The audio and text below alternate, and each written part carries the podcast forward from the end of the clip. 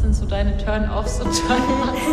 Ab dem 7.10. Auch so, okay, bei One-Night-Stands oder so habe ich ja dann eh schon Sex und kann dann. Ganz neue Ära. Haben wir Sex und du hast es gar nicht gedacht oder erwartet, dass es jetzt passiert? Das ist ja nie irgendwie abgesprochen oder so. Geliebte auf Zeit Podcast. Geliebte auf Zeit. Ich bin Luisa, ich bin ein Escort aus Hamburg. Ich bin eine sehr sexuelle Persönlichkeit. Ich, Sex macht einfach einen großen Teil von dem aus, was mich beschäftigt. Ich bin aber auch Künstlerin, Malerin. Ich bin Lenia, ich bin Sexarbeiterin oder man kann auch sagen Geliebte aus Zeit aus Berlin und gebe Workshops zum Thema Sexualität, weil ich einfach durch meine Arbeit als Sexarbeiterin so viel gelernt habe, vor allem über meine eigene und so weibliche Sexualität und da irgendwie Bock habe, uns alle zu empowern, mehr Spaß beim Sex zu haben. Ich bin ein sehr liebevoller Mensch, ich bin ein sehr neugieriger und vor allem ein sehr abenteuerlustiger Mensch. Ich bin Weltenbummlerin und Hedonistin. Das ist nur ein kleiner Teil von dem, was ich alles bin. Ich bin, glaube ich, so eine sehr zärtliche und empathische und liebevolle Person. Oder mir ist es immer sehr wichtig, empathisch mit allen Menschen zu sein und irgendwie so diese Verbindung zu allen Menschen zu finden und irgendwie so, ja, das klingt jetzt kitschig, aber so mehr Liebe in die Welt zu bringen. Ich liebe auch andere Menschen und neue Menschen kennenlernen und neue Lebensrealitäten kennenlernen. Und da quetsche ich gerne Leute aus. Was heißt guter Sex für dich?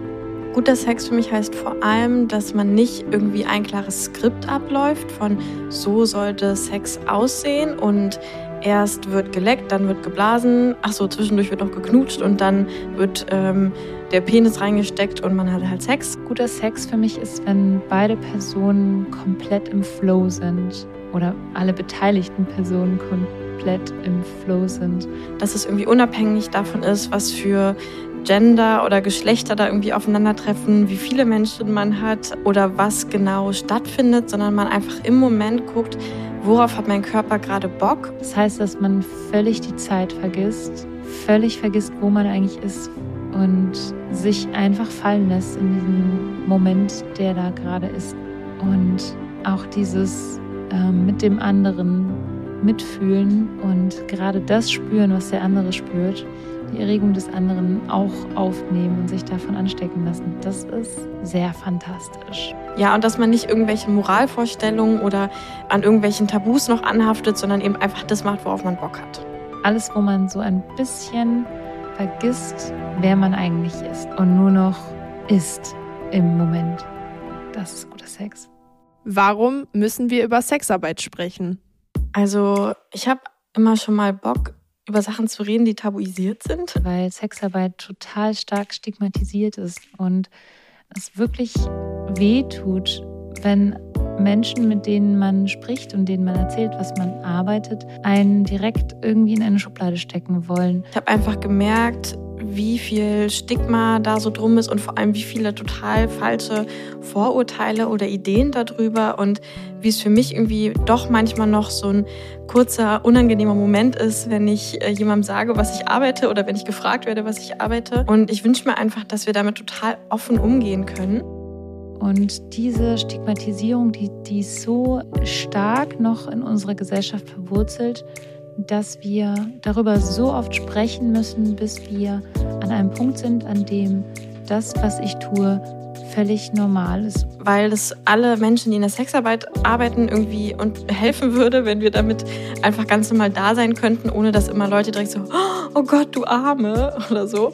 Und auch den Menschen, die Sexarbeit in Anspruch nehmen wollen, um irgendwie glücklicher zu leben, weil sie ihre Sexualität sonst im normalen Leben irgendwie nicht so frei ausleben können, damit die weniger stigmatisiert werden. Und ich glaube einfach, dass ein erfülltes Sexleben uns allen auch einfach ein viel schöneres generelles Leben ermöglicht. Es wird von mir erwartet, dass ich mich schäme. Und diese Scham, die man dann empfindet und dieses Stigma, das birgt auch eine große Gefahr für ganz viele Frauen, die nicht offen damit umgehen können, weil sie ja Dinge zu verlieren haben, ihren Job, ihre Familie, ihre Partner, ihre Freunde.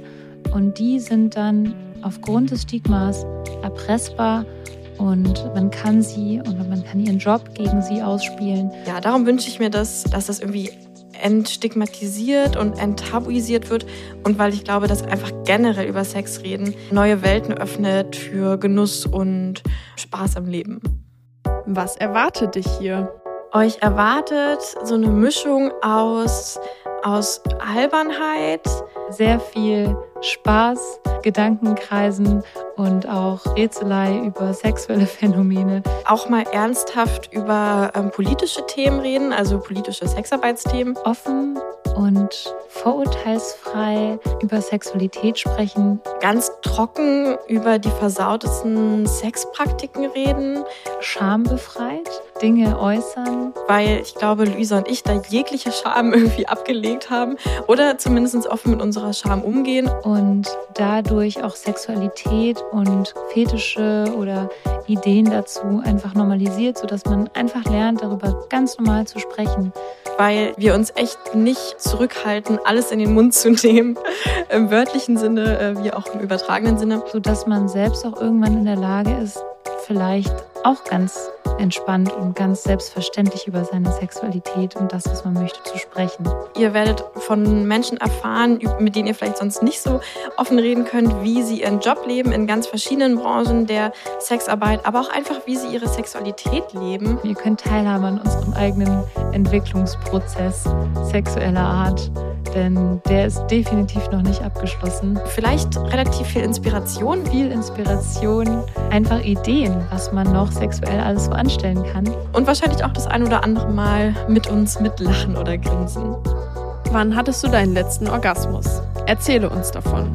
Vor ungefähr einer Stunde. Gestern. Ich komme gerade von einem Date und bin noch etwas verschlafen. Als mein Partner meine Füße im Mund hatte und ich meinen Vibrator an der Klitoris hatte, während er mich gevögelt hat. Heute Morgen hatte ich eine ziemlich geile sexuelle Erfahrung, weil er eigentlich auch nicht so der Morgenmensch ist und dann morgens nicht wirklich eine Erektion bekommt. Unter anderem hat er sich selbst ein Strap-on angeschnallt mit so einem ziemlich langen Gummidildo da drin. Allein ihn sehen, mit meinen Füßen im Mund hat mich so angetörnt, dass ich allein schon deswegen fast gekommen wäre.